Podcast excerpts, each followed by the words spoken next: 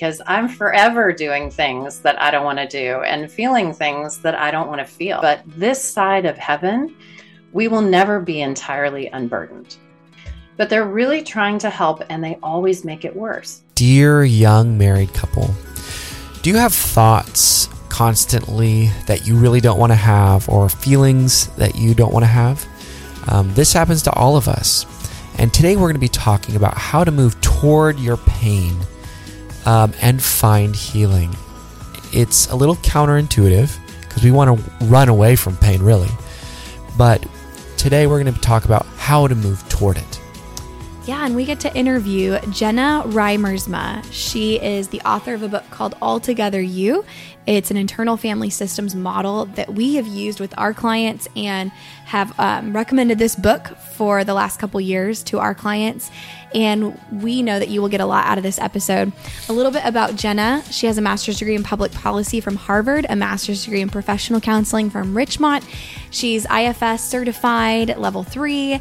Um, she's sex addiction therapist certified. She's an EMDR therapist, uh, supervisor. I mean, she has so many certifications, has done a lot of study, but most importantly, you're going to see her heart shine through in this episode. She has a heart for people who are hurting and people who are burdened by sin, trauma, and who want to find freedom. Yes. So before we get into the episode, we just want to make you aware that um, September 16th, which is only a few days from now, we're going to be doing an um, a monthly live date night where a whole bunch of couples from all over the world get together and we talk about a subject. This Friday, we're going to be talking about high drive, the, the drive differences. So mm-hmm. high drive, low drive. Um, almost always within a, in a inside of a relationship, there is someone who wants sex more than the other person, or a different amount of sex mm-hmm. uh, or frequency. And we're going to be talking about how to solve that in a way that both partners can be um, satisfied and uh, and find that um, agreement. and we have um, worksheets for you. We have conversation starters and tools for you that all come with that date night. It's just 10 bucks. You can find the link in the show notes. And even if you can't join us live, you can come uh, after the fact and watch the replay at a time that works for the two of you. So that's this Friday, 5 p.m. Pacific, September 16th, high drive, low drive. And we hope to see you there. It's going to be awesome. Welcome, Jenna Reimers, to the podcast. We're so thankful that you've chosen to join us today. Welcome. Thank you. I'm so glad to be with you, Adam and Carissa. Thanks for the invitation. Absolutely. Yeah, we're looking forward to what this conversation holds. And I think um, if folks, if you stick around to the end, you're going to find a lot of healing potential to come from here on out. So you're in for a treat. Absolutely. Um, I read your book and um, it's excellent. And I've given it as an assignment to a lot of people to help them understand uh, their internal world and why they keep doing the things that they don't want to do. Yes. And I think that's the direction that we want to take this conversation. Yes. So, Jenna, when people come to you, um, you're a therapist, you're a licensed professional counselor, and um, when people come to you and they say, you know, I don't know what's going on inside of me. I am you know, I have like shifting emotions or I I am just at war within myself or I feel so burdened. What are some of the examples that you hear from people of, you know, what are those burdens that people might bring to you um, before you guys dive into solutions? Yeah, well, I can even start with my own um, parts of me that are at war because I'm forever doing things that I don't want to do and feeling things that I don't want to feel. Mm. And the reality is that is part of being human, and it's because we have different parts at war within ourselves.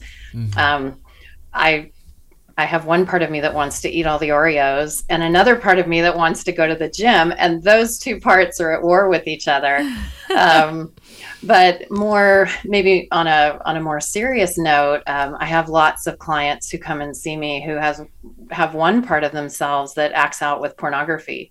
Um, and another part that really loves their spouse and is committed to their faith and feels horrible about it. And they're mm-hmm. coming to see me because these two parts are at war within themselves. Yes. And it turns out that the warring of our inner parts is what creates pretty much all of our suffering. Yeah. Yep. So I love that you've already dove into parts language, is what we call it. Um, help us understand when you you're explaining parts.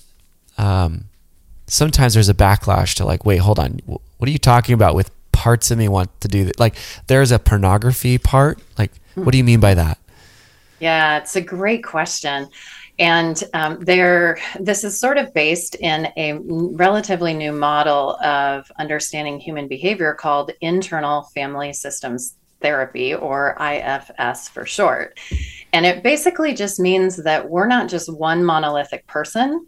Mm-hmm. but we are all people with many different parts that that's pretty normal and so it makes sense that we are one human with many different parts. And in fact, we see this fleshed out on the pages of scripture in many different situations. Paul famously says, and I think kind of hilariously says, oh why do i do these things i don't want to do like one one of my members wants to eat all the oreos and another one wants me to go to the gym okay paul never said that but um, and oh what a wretched man am i and james says hey people what is it that is causing all this conflict and warring among you all these relational problems and fighting mm-hmm. is it mm-hmm. not your mm-hmm. desires your parts at war within you mm-hmm. so it seems that first the language seems a little bit different, but once we really start to unpack um, this understanding, it lines up beautifully with the Christian faith. Yeah, Absolutely. it really does. I think it it really does, it, but it also really does make sense of our own experience of life because mm-hmm. I could think of so many so many areas of my life that you know I want to read this book, but I really don't want to read this book. I yeah. want to heal from this, but I really don't want to go through that process. Yes. Like very rarely do I have this complete um, unscattered uh, will to do anything. Mm-hmm. It's yes. normally there's there's a war inside that I'm fighting, and sometimes the part of me that I want to win wins, and sometimes it doesn't. Mm-hmm. That's right. That's right. And the beautiful thing about this IFS model is that it is um, a very non pathological way of seeing ourselves. In fact, it mm. really resonates with the way I've always been told that God sees me, that God mm. sees us. And what it tells us, and it was discovered, it wasn't developed, it was discovered by a man named Dr. Richard Schwartz, who was interviewing his clients, and he kept hearing his clients describing having parts at war, um, working with clients who had eating disorders. One part of them wanted to restrict food, and the other one wa- parted other part of the client wanted to binge mm-hmm. and those two parts were at war and it literally the result of that war would result in the clients living or dying yeah. it was very profoundly serious and he does he resisted this at first and then he began to realize this was consistent with all of his clients and in fact with himself mm-hmm. and he discovered that it's pretty normal we all have parts but not only that when those parts feel heard and honored and respected for what they're mm-hmm. trying to do they calm down and they stop taking us over so much and the magic in this model is that he discovered that when that happened, every single time what emerged um, within every single client without any effort was what he called the self. Because mm-hmm. when he asked his clients, well, what part of you is that? They would say, well, it's not a part of me. It's it's just myself. It's who yeah. I am. Mm-hmm. And it is a part that is undamaged, inherently positive, and contains what he called the eight C qualities things like calm, clear minded, compassionate, connected, curious, creative, mm-hmm. courageous. Um, well, we know that in Christianity to be the God image within us, the, mm-hmm. the very image of the divine that we are told every human being is created with. And sure enough, he wasn't looking for it, but there it was. Yeah. And right. the beauty of that is that it is not something that we effort into it's mm-hmm. something that's always within us, and we actually surrender into it when mm. all the different parts of us feel safe. but we don't always have access to it. Kind of like the clouds cover the sun. The sun is always there, but we can't always see it because the clouds cover it. Mm-hmm. And that's kind of how our parts act when our parts take us over.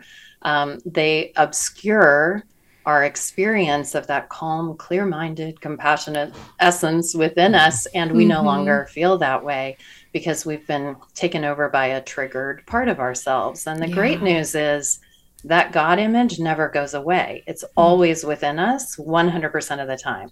Mm-hmm. And maybe even better news it's always inside of our spouse too.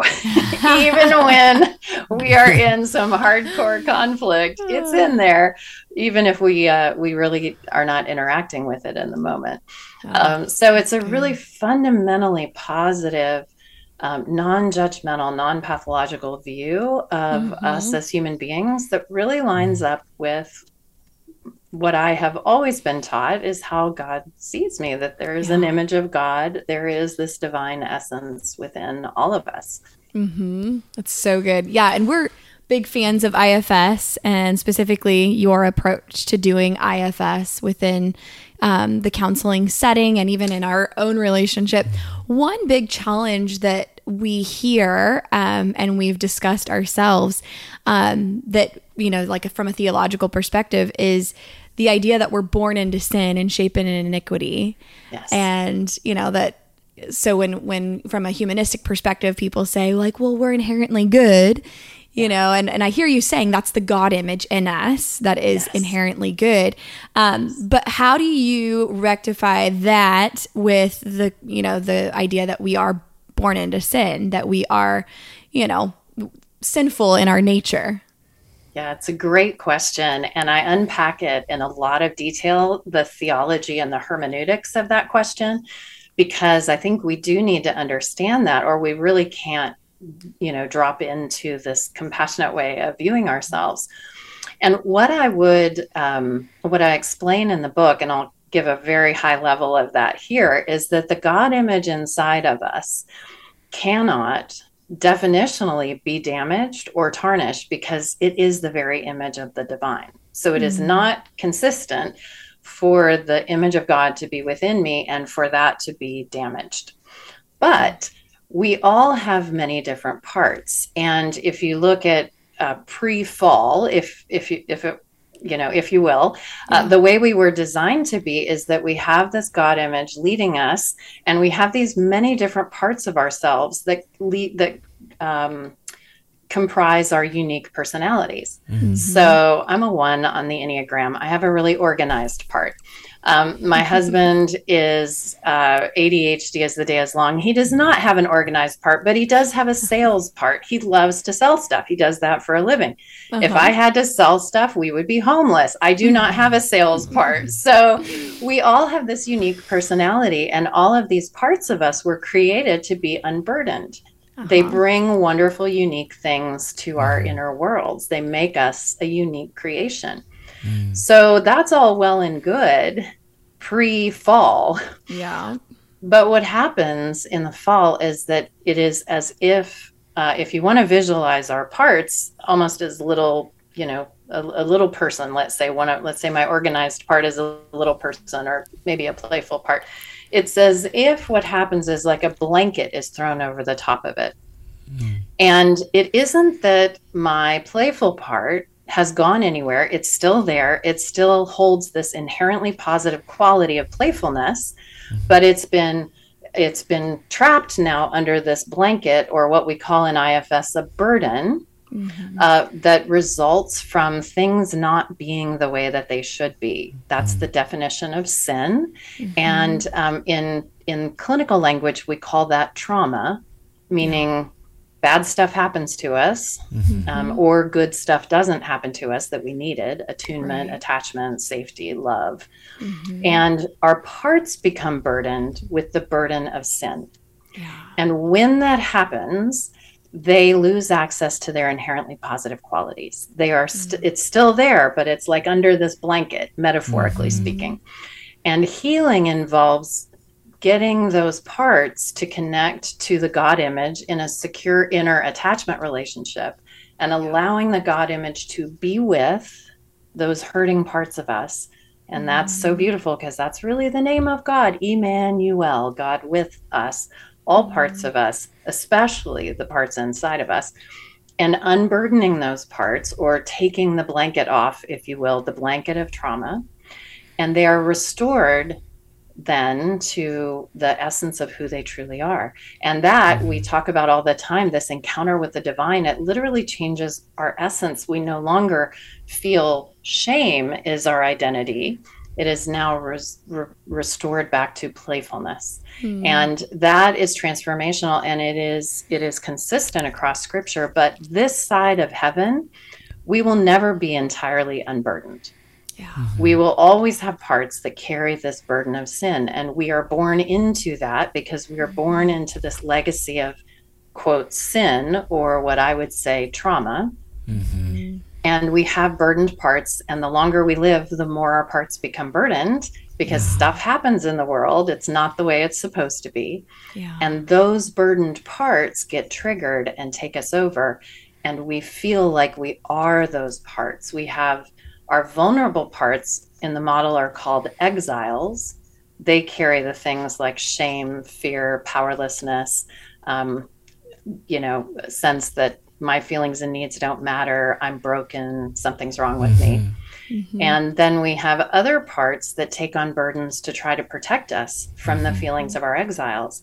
We have proactive protectors that we call those managers. They try to manage our lives so we never feel the pain of the exiles. Mhm. And that's stuff like controlling, people pleasing, perfectionism, spiritualizing is a big one. yeah. Um, and, and our inner critic is a proactive manager. Um, and then when that doesn't work and we do get flooded with shame or hopelessness or powerlessness or fear, um, then our firefighters jump in and their job is to put out the fire of the exile feelings.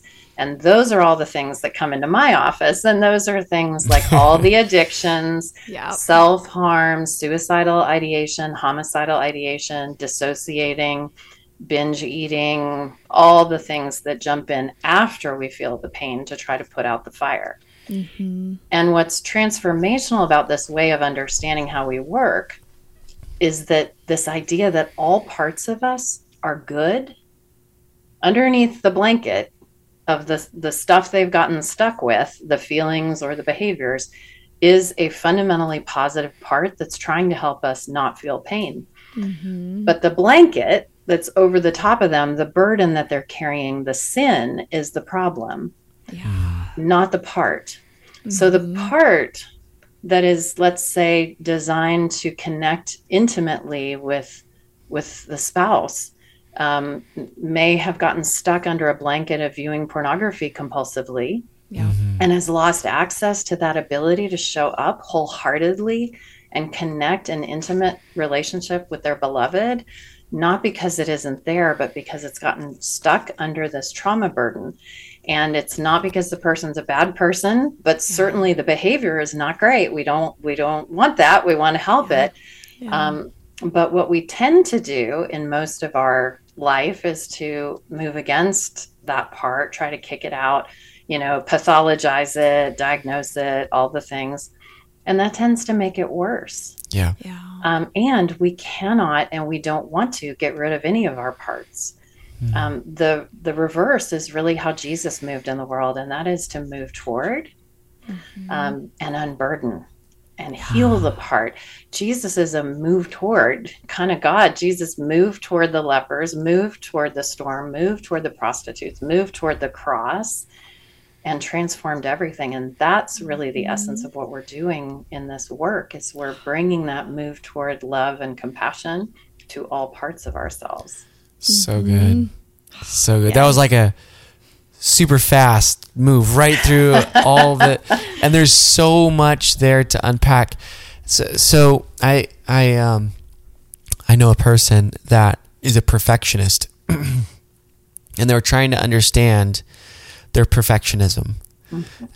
And of course we know that this can definitely be a part. Yes. Um, could you talk just kind of maybe using that because I think so many people can relate to that. You know, how does that show up for people? how do they maybe try to solve it Mm. themselves? Because you, you probably see this all the time in your work. Like, how would you start? So, somebody comes into your office, how would you start unpacking that with them? Yeah, I love that question. And I can't personally relate to that at all. I have no idea what you're talking about. Never. I don't know anything about that. Yeah, is that why Hypothetically, your is that why your book is so great? hypothetically, a friend of mine might struggle with that. so, hypothetically, um, uh, if I had some experience with that, which I do, um, let me give you a little backstory of, of my own life experience and how that causes these parts to form and how that informs how they can heal. Okay. So I was born into um, a military family um, with some very strong personality, um, with parents, and very lots of love and a very um, uh, kind of high standard of perfectionism. So Mm. everything it really needs to be perfect and we're gonna if we're gonna go to school it needs to be the best school if we're gonna get a job it needs to be the best job all the things Because you're the best. because yes and when You're you're, gonna be the best. and when you're an only child you really really better be the best because Ah. they've only got one shot Mm. and um, so i really and of course all of that is just very lovingly you know offered up Sure. and the message that I took away from that was that um, I'm not good enough. I had an exile that formed, a young part of me that got, again, covered over with a blanket, Mhm. um, so to speak, using that Mhm. metaphor. And the, the young part of me um, got covered over with this idea that I, I'm not good enough. You know, Mhm. I am not the very best of anything. and I'm not pretty enough. I'm not smart enough. I'm not perfect enough. And so um, my pretty good felt like a failure. So I developed this inner exile that lost access to its inherently positive quality, which is I am enough. Mhm. And I got trapped under this belief and feeling and emotion that I am not enough. Mhm. And that's super painful. If you've ever had that experience, and when this part of me gets triggered, it's just like the cloud covers the sun. My calm, clear minded, compassionate, you know, curious self, totally I lose access to. And suddenly I feel like I am this exile. That's what happens when our parts flood us. I feel like I am not good enough. I feel the physical sensations of that part. I think Yeah. the thoughts of that part. I feel That's the painful. feelings of that part. And it's awful. Yeah. And so, other parts of me, of course, the solution to that is to bring that pain to the God image within me um, that Mhm. connects to the the broader God outside of me Mhm. and find healing for it. But I didn't know how to do that. Nobody told me anything about that.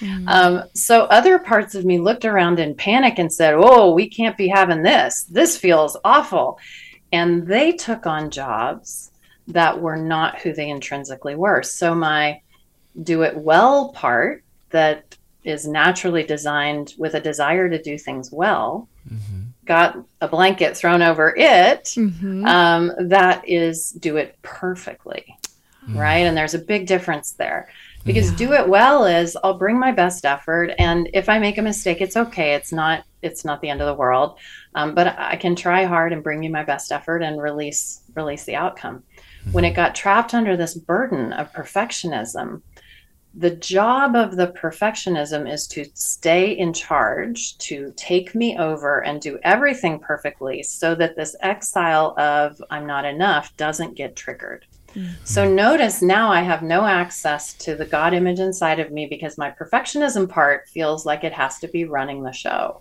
Yeah. it's it's running my life all the time and the problem for all of our burdened parts is they are trying to help and they're always making it worse and that's true whether it's a firefighter that's cutting or sleeping with prostitutes or doing meth or whether it's a manager that is volunteering for VBS out of a burdened trying to do it right or doing things perfectly they look very different but they're Mhm. really trying to help and they always make it worse. We'll be right back to the interview, but first, we wanted to share something that we are really excited about. So, you know, we all have those times where we don't feel super connected to our spouse and we really don't know what conversations to have to get us to that connected place.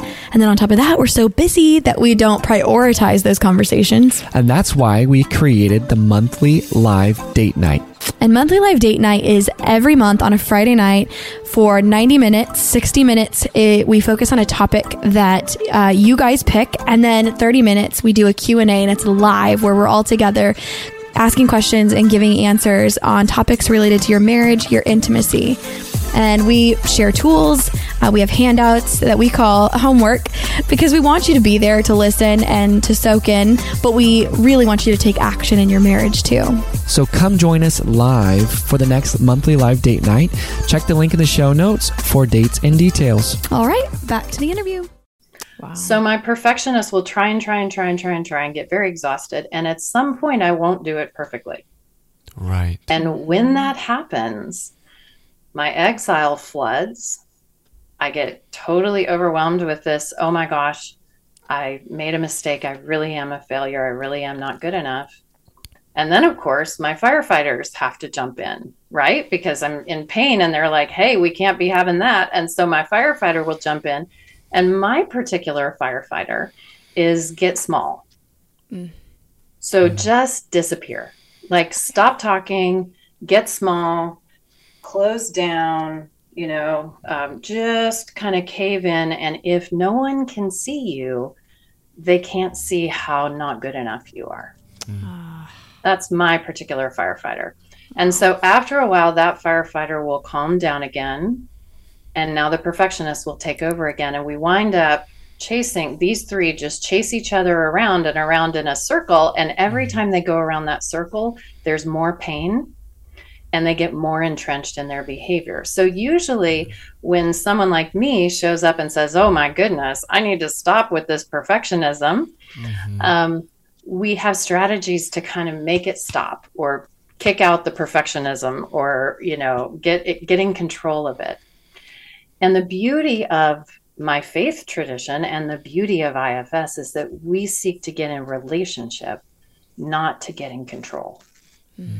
That the healing comes from the connection, not the control. Mm. And so notice when we try to control these burdened parts, I should stop being a perfectionist. I should stop looking at porn. I should quit cutting. I should, you know, um, go on a diet. Uh, it doesn't work. It most of the time makes it worse. It shames.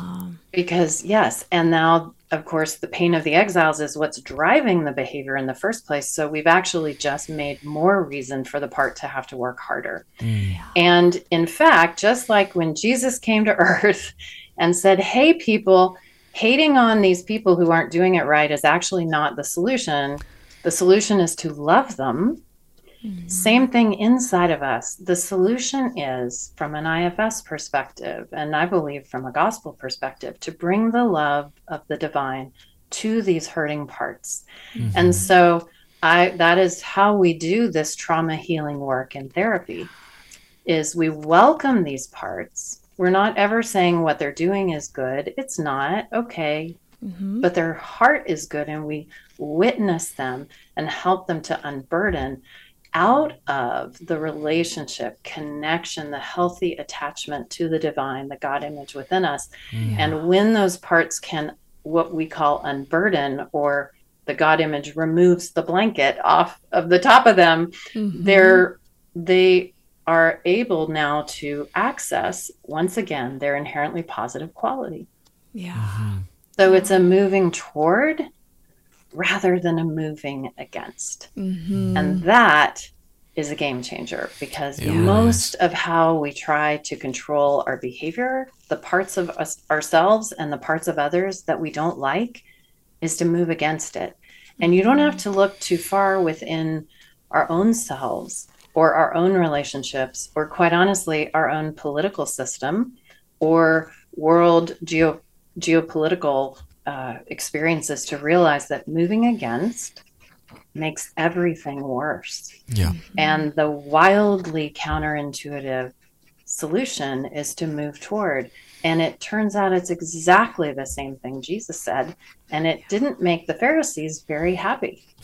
right. Because when your strategy is move against the bad stuff Mhm. and only do it perfectly, yeah. move toward is going to rock your world. And So again- good. Yeah, sorry. No, no, go ahead. Yeah, you're Yeah. passionate about it. Obviously, I love it. Yeah, just just with the caveat again um, that it what we're not saying is that the the feelings or the behaviors are good or okay. They're not. We're not saying, "Hey, anything goes." That's not it. But what we are saying is the most effective way to heal is to love. Yeah. Yeah. Yeah. You know, it's really interesting. Um, reflecting back s- uh, years ago, um, you know, we all know as Christians we're supposed to pray, and you hear that in sermons, and you know, you have to have a personal relationship with God, and you know, I, being a young kid, it wasn't super interesting for me to, you know, have a prayer life just because I didn't have a great, I didn't have a personal relationship with God, so to speak, and so after a while, I developed the shame of hey, you don't have a relationship with God, like, you know, you don't really love God. And so I had this barrier to praying because now I had these parts involved as saying, you're not enough, you're not praying. And so shame always separates, it always isolates, it always pushes you mm-hmm. away. So when I showed up for prayer, it was this duty, but also this kind of like, oh, I'm here again. And this, so it wasn't a, I wasn't, measuring up. yeah, well, I'm not measuring up. I'm not good enough. Mm-hmm.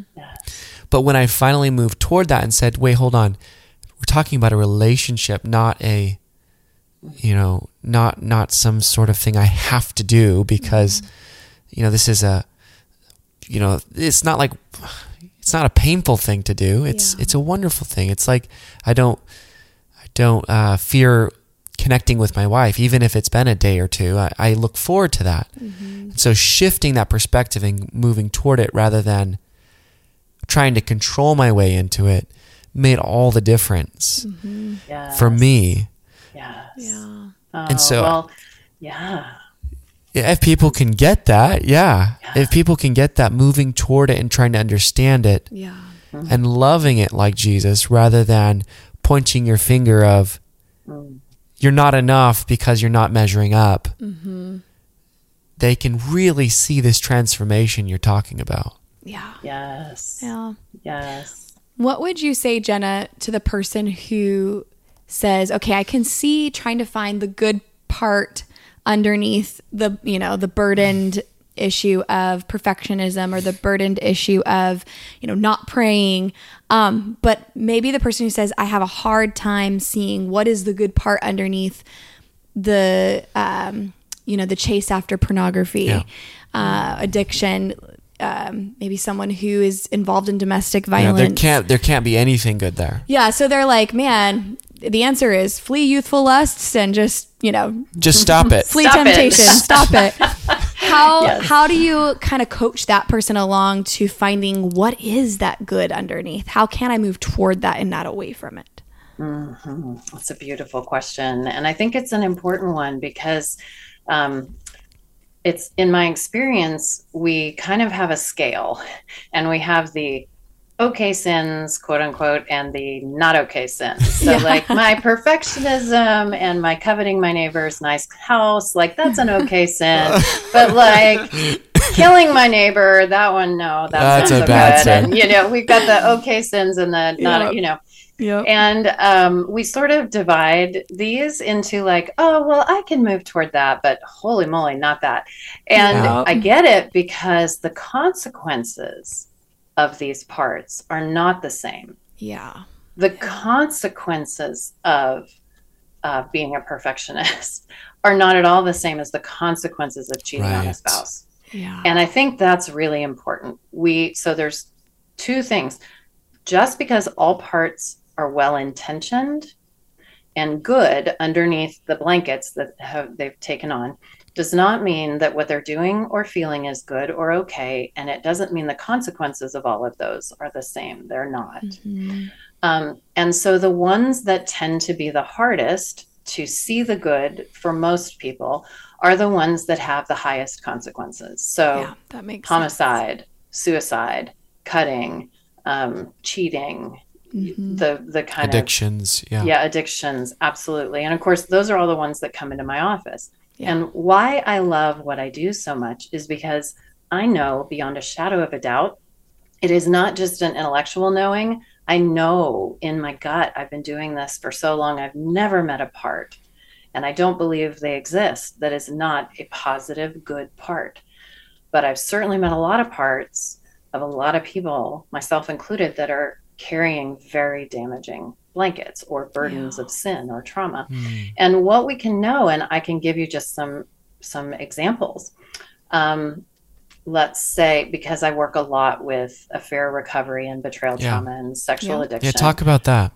Yeah, Yeah. for sure because it's just so prevalent in our It culture is. and i Totally. and what what is very typical this is certainly not every experience but many many clients come in and what's happened is there is an exile or more than one exiles that have emerged from some type of attachment trauma so there was maybe abuse or neglect or um, divorce uh, or uh, parents were physically present but had impossibly high standards or um, were were just emotionally completely absent. You know, there was no emo- no emotional connection, even though there were parents in the home and food and you know all the needs were provided for. There's Mhm. a variety of ways that we can develop these attachment traumas that create exiles inside of us. Mhm. And those exiles wind up carrying things like um, something's wrong with me. Like if dad left, I must be bad. Or Mm. if mom is,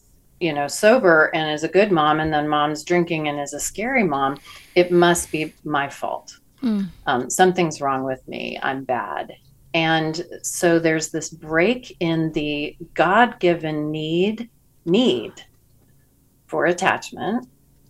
And what happens is often um, uh, one of the two earliest ways that young ones can cope when things are out of control in the home or they're not getting their needs met well your body is right there Mm. so pleasurable touching of the body or stumbling across pornography Yeah. um, creates this immediate self-soothing like this discovery of oh this helps me feel better for a minute. And the Yeah. brain will hardwire to that very quickly. When i'm Mhm. hurting i can do this. When i feel not good enough i can do this. And then i feel chosen and good enough and desirable just for a split second.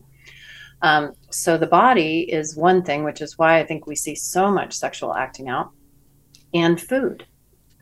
Um, food is another one um, and dissociating is a third and those are things that young ones can get access to um, to escape or numb or soothe difficult situations now Mhm. understanding it does not mean it's okay. So, in other words, to betrayed spouses, just because this makes sense does not mean that it's a it's a rationalization Right. or it's okay. But this is often how that evolves, and so that self-soothing or desiring of connection um, emerges where we a part takes on the role, um, gets covered with the blanket of repetitively seeking pornography or sexual acting out partners or whatever it might be to get Mhm. that short dopamine high that mimics true intimacy and connection for sure Mhm. and is Mhm. highly highly addictive um, but another part has taken on a counter role to avoid the true intimacy of not of not getting too close um, to others, too emotionally connected, because that was scary and is triggering to the exile. So there's an emotional distance or a sexual kind of anorexia in the coupleship Mhm. and a sexual acting out outside of the coupleship. Very common. It's polarized parts Yep. that are trying to help in opposing ways and always making it worse. Mm-hmm. And so, what I know is that if someone comes to my office and they have a part that's gotten stuck compulsively seeking pornography, that I can ask that part, you know, okay, where do you notice that in your body when it shows up? Oh, you know, my heart starts racing, whatever it might be. Great, let's just welcome that. Can you ask that part what it wants you to know about itself?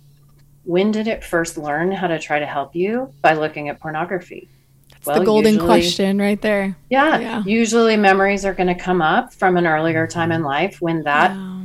the first time that created some soothing and this mm-hmm. part got stuck in that role and then we can ask the part what are you afraid would happen if you didn't take me over and make me look at porn and typically the part is going to give us a sense obviously we're not hearing voices or anything but it'll give us this sense of well then i'm afraid you'd really be all alone Mm. and Yeah. no one actually wants you or Yeah. loves you Mhm. um, Mhm. wow, that's a game changer in how we view that part.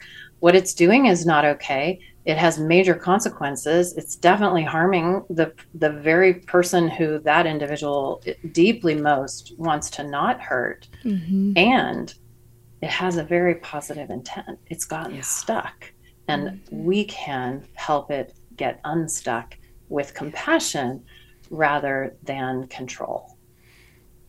and learn and teach that part to turn toward healthy sources of connection rather than damaging sources of connection.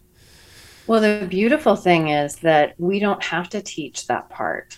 Mm, That part intrinsically knows how Okay. to connect intimately. It's underneath the blanket. So when that part unburdens, it spontaneously has access to the ability to connect intimately. So the beauty of this is it is not like skill building mm, or I have to figure out how to do this right. It is, it's what we call in IFS a constraint release model. In other words, we are not trying to add something that's missing. Right. We are trying to release what's already there. So it's very much like the famous Michelangelo quote where somebody walked by, he's sculpting in the marble, and they said, Hey, Mick, what you doing, buddy? And he said, um, I'm releasing the angel that's trapped in the marble. Mhm. And it's the same idea. There is something inherently positive there. We're removing the trauma or the sin so that what is Uh-huh. there can shine, can be what it was designed to be. So we're not teaching these parts how to do what they were designed to do. We are freeing them to embody it. It's really quite beautiful. Yeah. Mm, Wow. So good. last kind of uh, concept to throw at you here before we close the interview. Um, we can see the application to um, maybe a couple who's working through the example you gave, uh, a breach in trust um, through pornography or some sort of sexual acting out. Um, what about the couple who maybe hasn't experienced a breach in trust like that, but just the everyday conflict that they go through? Maybe they find themselves just escalating quickly, not seeing the God image in each other. How would you guide them? Um, and I know this would probably take a few sessions to kind of unpack, but how would you guide them just in, in a, a summary um, toward seeing that God image in each other? Oh, Carissa, I love that question. And I have a simple but not easy answer to that. Okay.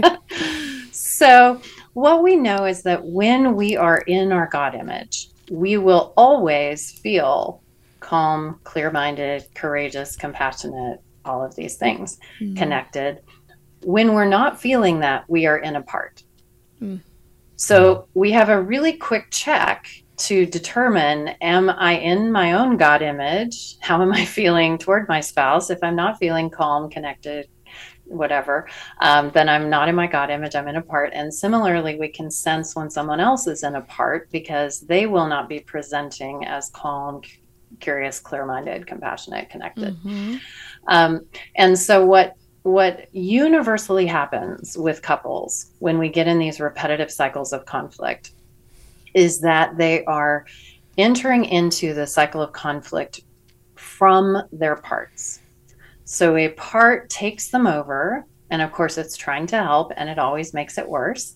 So it Mhm. might be an angry part, or it might be a blaming part, or it might be a withdrawing part, or it might be a petulant part, or it might be a persuading part. Don't you see how hard this is for me?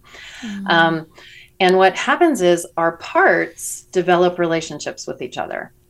So much so that if you've been married a little while, you can Mhm. actually see your spouse walk through the door. you know the expression on their face is not their self, their God image. You know the part, and your part jumps up, and you're already you've already had a conflict, and nobody's even said a word yeah. our parts come into relationship with each other. Mhm. And when we are in our God image, we can resolve literally any conflict. and I mean literally any conflict. Um, Yeah. We we have biggies that come into my office, and we can resolve those, and we can set and hold healthy boundaries from Yeah. that God image place, but not from our parts, not from our burdened parts. And um, so, one skill, if I had to offer newly married couples one skill that I wish I had had 30 years ago um, when I first got married, was the ability to speak for our parts rather than from them. Mm. To speak on behalf of our parts from our God image, which is a lot easier said than done, rather than letting them take us over and speaking from them. And so I'll give you an example of what that would sound like.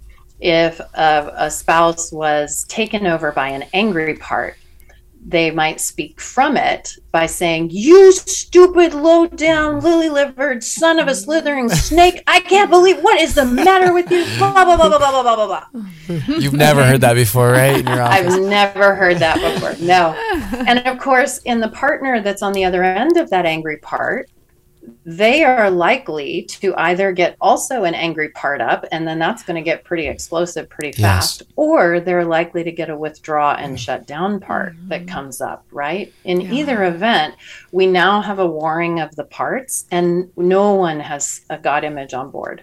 Yeah. Notice the difference between that and speaking for an enraged part, which would sound like this Honey, I need to let you know that a part of me feels enraged by the comment that I just heard you made, that, that I just heard you make.